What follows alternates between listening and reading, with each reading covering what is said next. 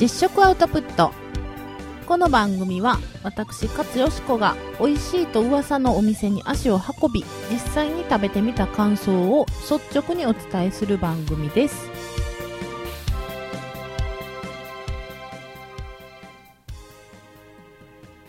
はい皆さんおはようございます。実食アウトプット勝よしこです。ただいま5月の18日日曜日です。えー、皆さん、いかがお過ごしでしょうか？私は、えー、先週も申しましたが、若干、えー、仕事がバタバタっとしている時期で、慌ただしい中、えー、日々、えー、過ごしております。あー、なんかね、あの、なんでしょうね、結構その、やらなあかんこと山盛りとかいうわけじゃなくても、なんか、こう、一段落つくまでずっとなんとなく気ぜわしいみたいな、あるじゃないですか。なんかそういう状況で、まあ、あの、まあね、毎度毎度のことなので、着実にちゃんとやっていれば、えー、まあミスをすることはないとかね、万が一、えー、ひっくり返るような何かがあっても、ちゃんとフォローしてくれる人がいるとかね。そういうのはまあ、重々承知の上なんですが、やっぱちょっとね、気ぜわしい、バタバタする気持ちが、という日々を過ごしております。来週、えー、半ばぐらいには、こう、ふわっと解放されて、また、えー、穏やかな日々がやってくればいいなと思っておりますが、えー、っとですね、まあそんな中、私はあの、いつもね、心に決めていることがあって、えー、まあ、見えない努力はできるだけしない。仕事は家に持ち帰らないというのを、まあ常々旨としているわけですが、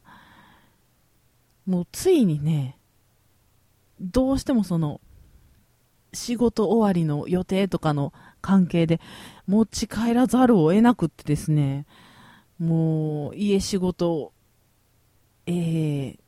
やっぱりね、その、現場に行ってなんかしてたら、なんかいろんな人いるし、なんかちょっと不便なことあったら、わからんことあったらパッと聞けたりとか、えー、なんならちょっとね、通りすがる人と話しながらとか仕事できるんですけど、家で仕事しててもなんか誰も別に、ああ、頑張ってんなとか声もかけてくれへんし、うん、なんか、本来その、作家さんの仕事って、あの、別に一人でもできるし、えー、なんなら家でしてる方が普通なんですけど、えー、私はちょっと、あの特殊な、えー、形で、毎日普通のサラリーマンのように会社に行ってそこで仕事をさせていただいてて、もうそれを十数年続けているので、えー、普通の作家さんのように、えー、家でとかね、あるいはこう、ノマド的にカフェでとかね、そういうお仕事の仕事、仕方があまり慣れとらんのですよ。慣れてないというか、まあ、えー、そういう状況になったら全然するんですけど、えー、まあ、できればみんなのいるとこで仕事をしたいなというのがあるんですがね、昨日ついに、えー、朝、まあね、午前中いっぱいぐらいですよ。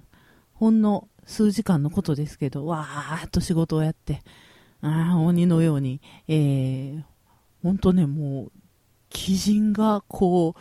えー、ついたみたいな状態でブワーって仕事をして、というのも昼から予定があったので、えー、朝からめちゃ早起きして仕事をしてたんですけれども、まあまあ無事、それは肩がつき、えー、そしてそしてですよ、ああ、つまらんの家で仕事をしているよと思いながら仕事をして、えー、とりあえず書き上がったやつを送り、えー、そして、えー、パソコンを閉じ、えー、まあそんなこんなで、えー、昨日も昨日撮って、えー、謎解きに出かけておりました。えー、もうすっかりね、リアル脱出ゲームとか、えー、謎解きなんていう言葉が、えー、メジャーになってきたというか、認知度が上がってきていると思います。あの、最近で言うと、それこそ、京セラドームで、進撃の巨人とコラボとかね。まあそういう大きいのもやってますので、皆さんも、えー、目にし、耳に聞いたことがあると思います。えー、そんな、えー、脱出謎解き系のものに、えー、昨日も昨日で行ってきまして、今日もこの後行くんですけど、えー、とですね、昨日は神戸黒猫キューブさんという、えー、カタカナで黒猫キューブと書く団体がありまして、えー、甲南山手のカナリアビルというビルがありまして、そこでね、えー、常設でやってらっしゃるんですが、えー、リモートという、えー、まさにその遠隔操作でいろんなものを、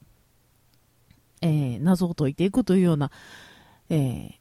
演目というか、ゲーム、クイズ、えー、謎解きが以前あったんですけど、それの第2弾、リモート2というのが今やっておりまして、それに行ってきました。えー、行ってみるとですね、たまたま私、あの、全然知らない方とツイッターで、えー、リモート2のチケットが浮いて困ってるっていう人がいたので、まあ、そのうち行こうと思ってたから、その人に、あの、じゃあ、譲ってくださいって言って、えー、全然知らん人と会って、チケット売ってもらって行ったんですけど、ちなみにその人も全然知らん人と思ってたら、東京の、えー、なん、なんとかで会いましたよね？って言われて、え、何何何？と思ったら、6年4組、漂流する6年4組のからの脱出という、なんか学校丸ごと、えー、漂流しちゃう、なんか異次元に飛ばされちゃうみたいな、えー、謎解きがありまして、それを東京に遊びに行ったんですが、その時にたまたま一緒になった方が大阪の方で、えー、その方でした。あって、ああってなりまして、まあそんな方からチケットを、えー、お譲りいただいて、昨日は行ってみたんですが、そなので、えー、1人だったんですよ。短期だったんですけど、えー、6人1組でリモート2はやるゲームで、えー、6人なんかな？デフォルトで6人なのかな？まあ、私が行った時は6人でした。で、えー、カップル1組、そして男性2人、2人組、そして、えー、1人参加の女性と1人参加の私。という、えー、夫人で、それがね、もう私以外の皆さんが素晴らしく、こう、キレキレで、なんというか、手だれの方ばっかりでね、なんか、頼もしかったですよ。やっぱりその、全然、本当こういうのわかんないんです。迷い込んでしまったんです。みたいな感じの人だと、ちょっとその人に説明しながらとか、今これをやってるんですよとかいう、ね、軽いレクチャー的なことをしながら進めていったりするんですが、その、えー、昨日の私以外の5人の方はとってもその、慣れた感じで、しかも皆さん頭が良くって、非常に安心できる感じでした。それで無事脱出いたしまして、よかったです。うん。それで、えー、こりゃ良かったということで、えー、その中の何人かの方と終わってからちょっとお茶をしに行ったりとか、えー、で、なんか、超ノリがいい人がいて、私この後、私ね、この後、難波のみそのビルっていうところに、みそのクイズ研究会というイベントに参加しに行くんですと、私が言ったんですよ。まあ、毎月やってる、えー、みそのビルでクイズ研究会やってるんですが、えー、その話をしたら、え、行こうよみたいな感じになって、なんか、その中のお二人がついてきた、難波に。みそのクイズ研究会に、えー、一元さんのお客さんとしてやってこられましてですね、もう、そういう、なんて言うんだろう。知的エンターテイメントを楽しみたい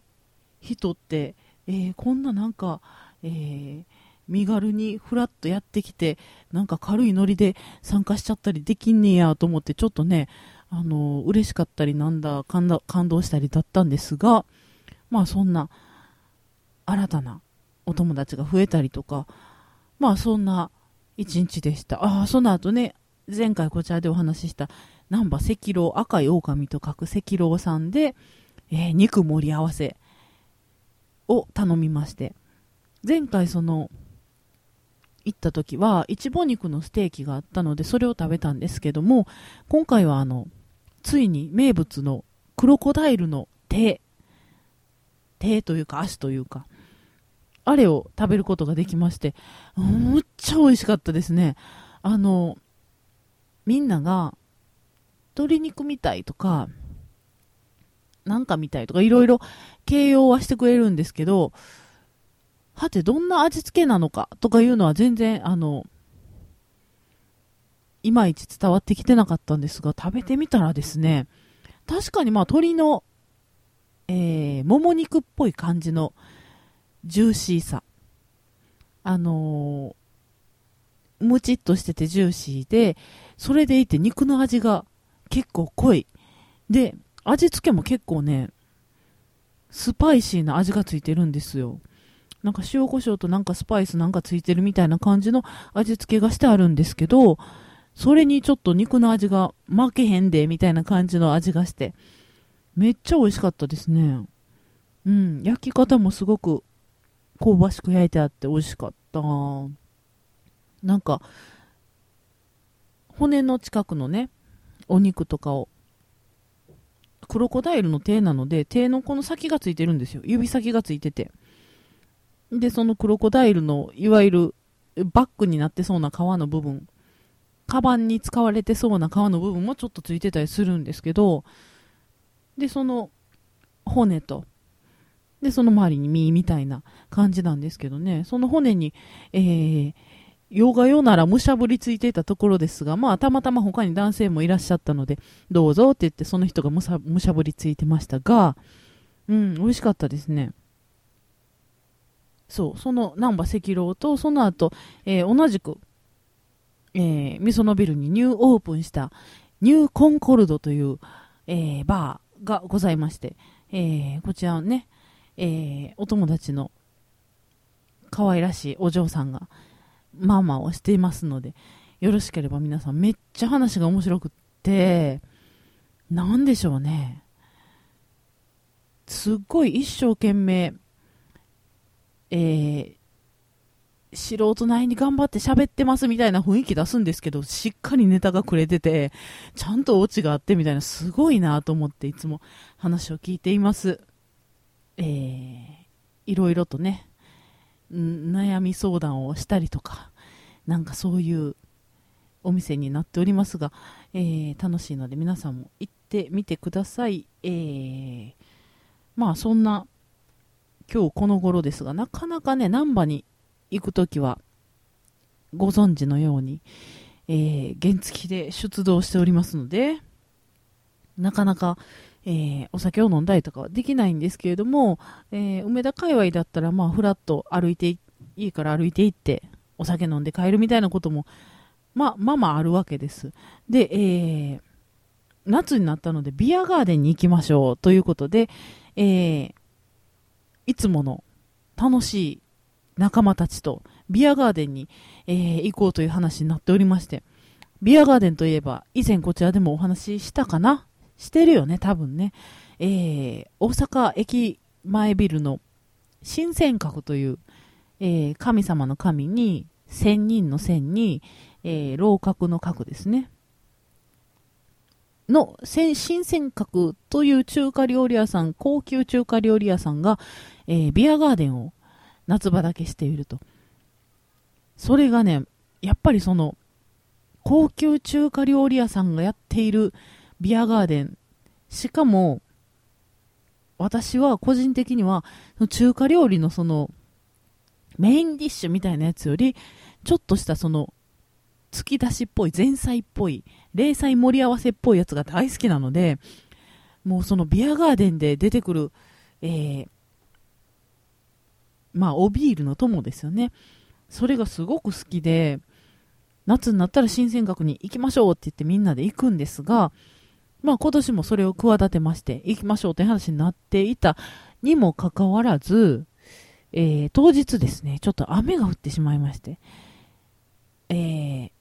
お流れになってしまったんですね。うん。そんなピンポイントで、こんなピンポイントで雨降ることある？と思ったんですが、降りましてですね、残念ながら。で、まあ、えー、梅田組というか、普段梅田にいるのが私しかいなかったんですが、えー、さっき申しました、みそのクイズ研究会の副会長、ジョジョ川ちゃんがですね、えー、すでに梅田にもう来てますみたいなことになったので、じゃあじゃあじゃあ、おっちゃって、どっかでご飯行きましょうよ、ということで、えー、ご飯に行きました。で、えー、まあ大阪駅前ビルの近くなので、えー、なんか、女子っぽい、おしゃれっぽい、なんか北新地の、なんか、えー、創作中華みたいなところとか、なんか、えー、ビストロっぽいところとか、とも思ったんですけど、まあ、せっかくね、駅前ビルにいるので、駅前ビルの地下を、えー、探索しに行こうということで、行ってきました。なんかですね、駅前ビルの地下ってむちゃくちゃ広いですよね、あそこね。もうなんか、ワンフロアだけで、もう気が遠くなるぐらいお店があるのに、それが、駅前、第1ビルから第4ビルまであって、しかもそれぞれに B1 と B2 があってとか、もう、うわー、なんのこっちゃーってなる状態でしたが、その、えー、駅前第1ビル、まあ、場所が場所だけにというか、えー、サラリーマンの方がたくさんいらっしゃって、まあ、おじさま方の聖地的な感じになってるわけです。で、まあ、中にはね、その、居酒屋さんとか、なんか、おしゃれなワインバルみたいなんとか、いろいろあるんですが、まあ、せっかくなんでということで、立ち飲み屋さんに行ってみようと。えー、サラリーマンの方々がこう、並んで立っている立ち飲み屋さんに行ってみましょうということで、えー、行くことになりました。まあ、私、個人的にはね、その、なん、なんていうんやろ、えー、ちょっとおしゃれな街歩き雑誌に載っている立ち飲み特集みたいな感じの、えー、こういうあの女の子がこんな店行ったっていいよね、こんなのも楽しめる私みたいな感じのノリはいまいちその、なんというか、あんまり、えー、受け入れられないなという思いがあるんですが、まあなんというかね、その、言うたら、こう、その、おっちゃんらが一日の疲れを癒してはるところに、すいません、こんなとこお邪魔して、我々みたいなもんがみたいな気持ちにちょっとどうしてもなっちゃうんですよね。なんやろ、その、レンタルビデオ屋さんで、なんかあの、ピンク色ののれんの向こうにズケズケと入っていっちゃう感じ。なんかそういう、私こういうの平気だからって言って、バーって行っちゃう女の子いると思うんですけど、いや、それあんた平気かもしれんけど、みたいな。ね。私やったらなんか一生懸命ビデオ選んでる時に、わ、なんか女の子入ってきたと思ってギョッとしますけど、まあその立ち飲み屋さんのね、あの、おじ様方がどう思ってらっしゃるかは、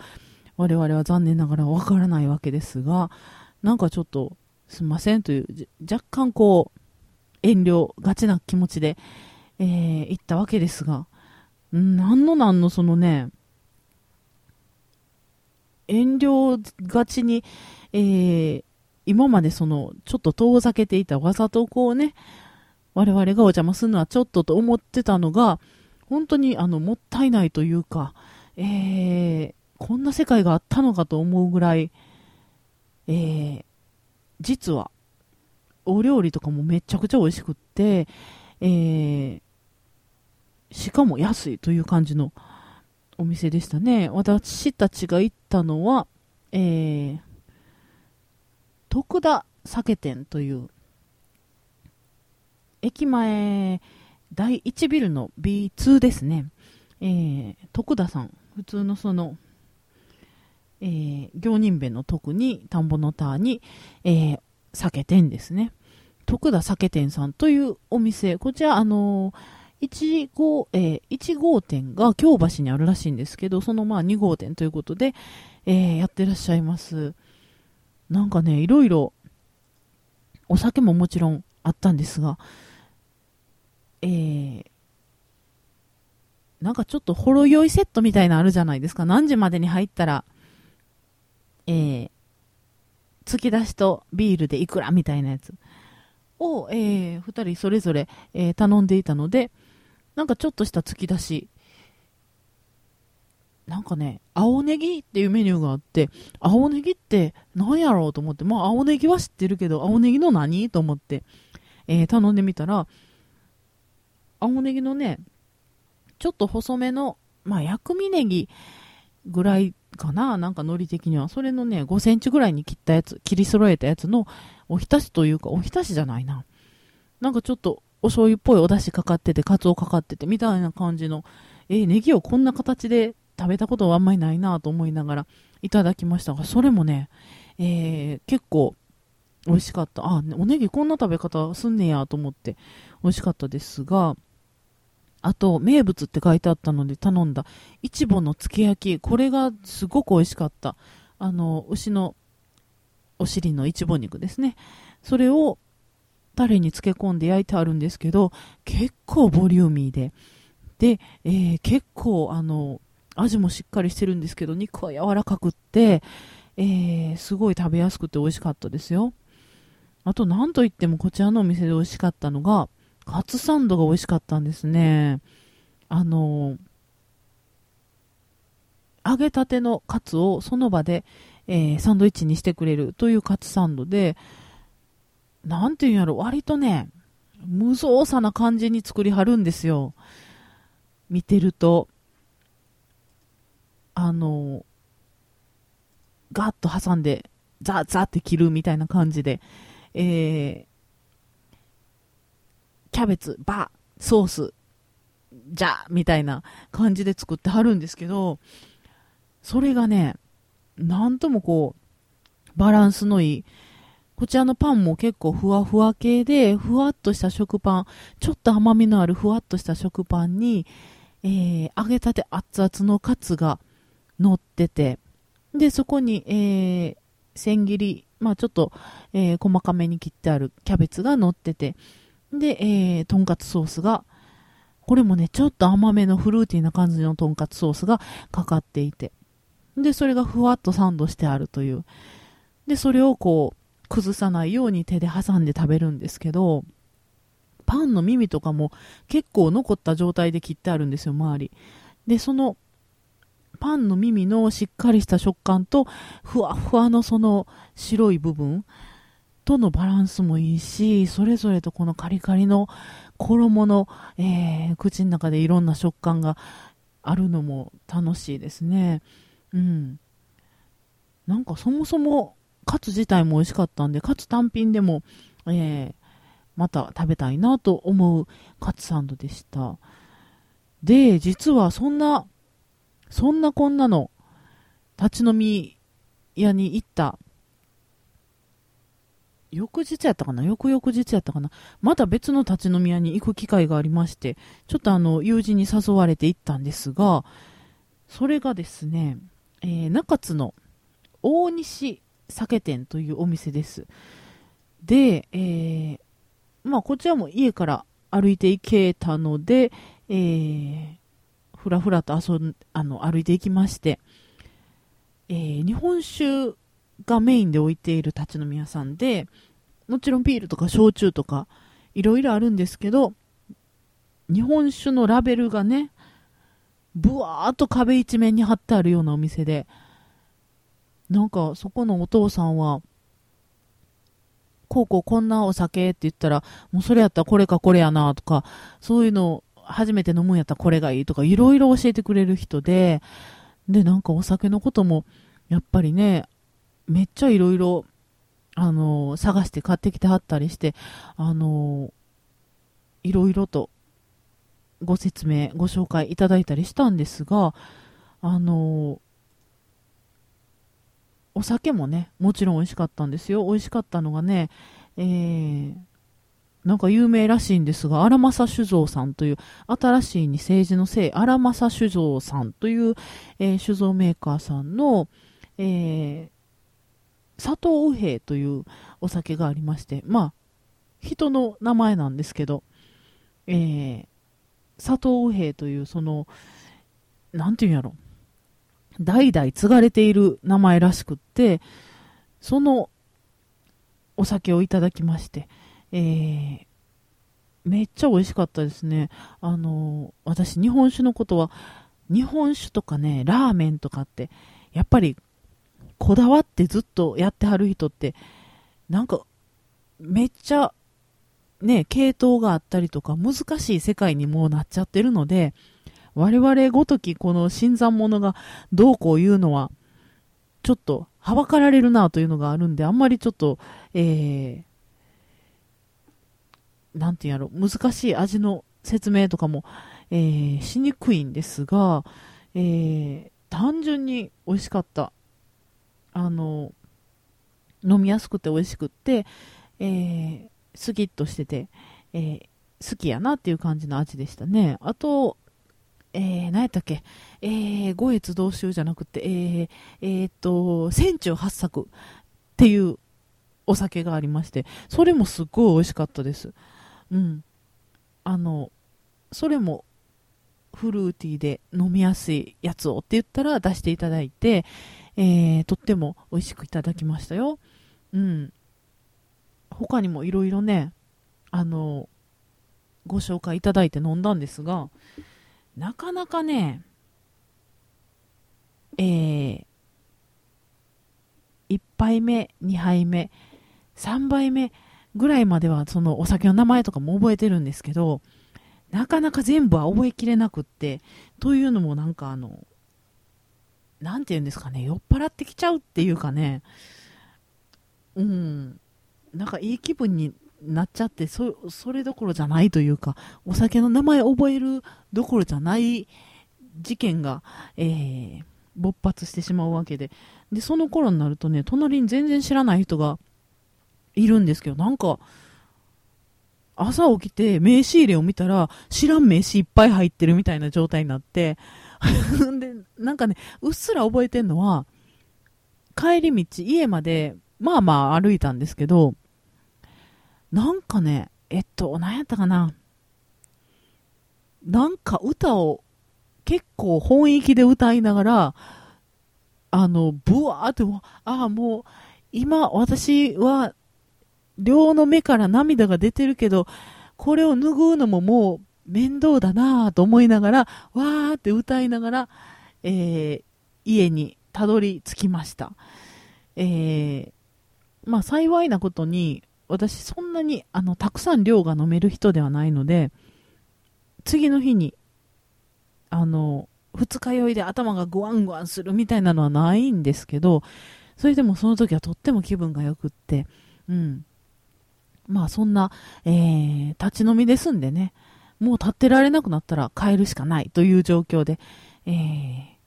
ー、帰ってまいりました、えー、おでんとまあ、えー、ちょっとショーケースの中に入っているお惣菜みたいなんとか、えー、唐揚げとか、なんかあの練り天とかいろんなものがあるんで、えー、おでんも美味しかったですよ。ずっとおっちゃんがこう、おでんひっくり返しながらお酒ついでみたいな感じなんですけど、ホタルイカの干物を頼んだら、一緒にね、100円ライターを出してくれて、そのホタルイカを1匹ずつライターで炙りながらこう、いただいて、で、それで日本酒を飲むという、そんな、えー、楽しいこともあったりとか。そのね、大西酒店さんは、本当にあの街のお酒屋さんに、えー、立ち飲み屋が併設されてて、えー、そこもサラリーマンの人とかがバーって来てたりするんですけど、結構女性一人のお客さんとかも多くて、あの、男女混合のグループとかも結構多くって、あの、入りやすい感じのお店でしたよ。うん、なんといってもね、その、お父さんに、いろいろとお酒の話を聞きながらお酒が飲めるというのが、非常に贅沢だなと思いまして、またあの、家も近いので、歩いて一人で行きたいなと思いました。というわけで、今回は、えー、最近行った立ち飲み屋さん2軒ですね、えー、徳田酒店さんと大西酒店さんをご紹介しました。ご意見ご感想はツイッターでお待ちしております。えー、アットヨスコス YOSCOS でやっておりますので、じゃんじゃんメッセージください。それでは実食アウトプット第159回お届けしたのは私、勝よしこでした。さようなら。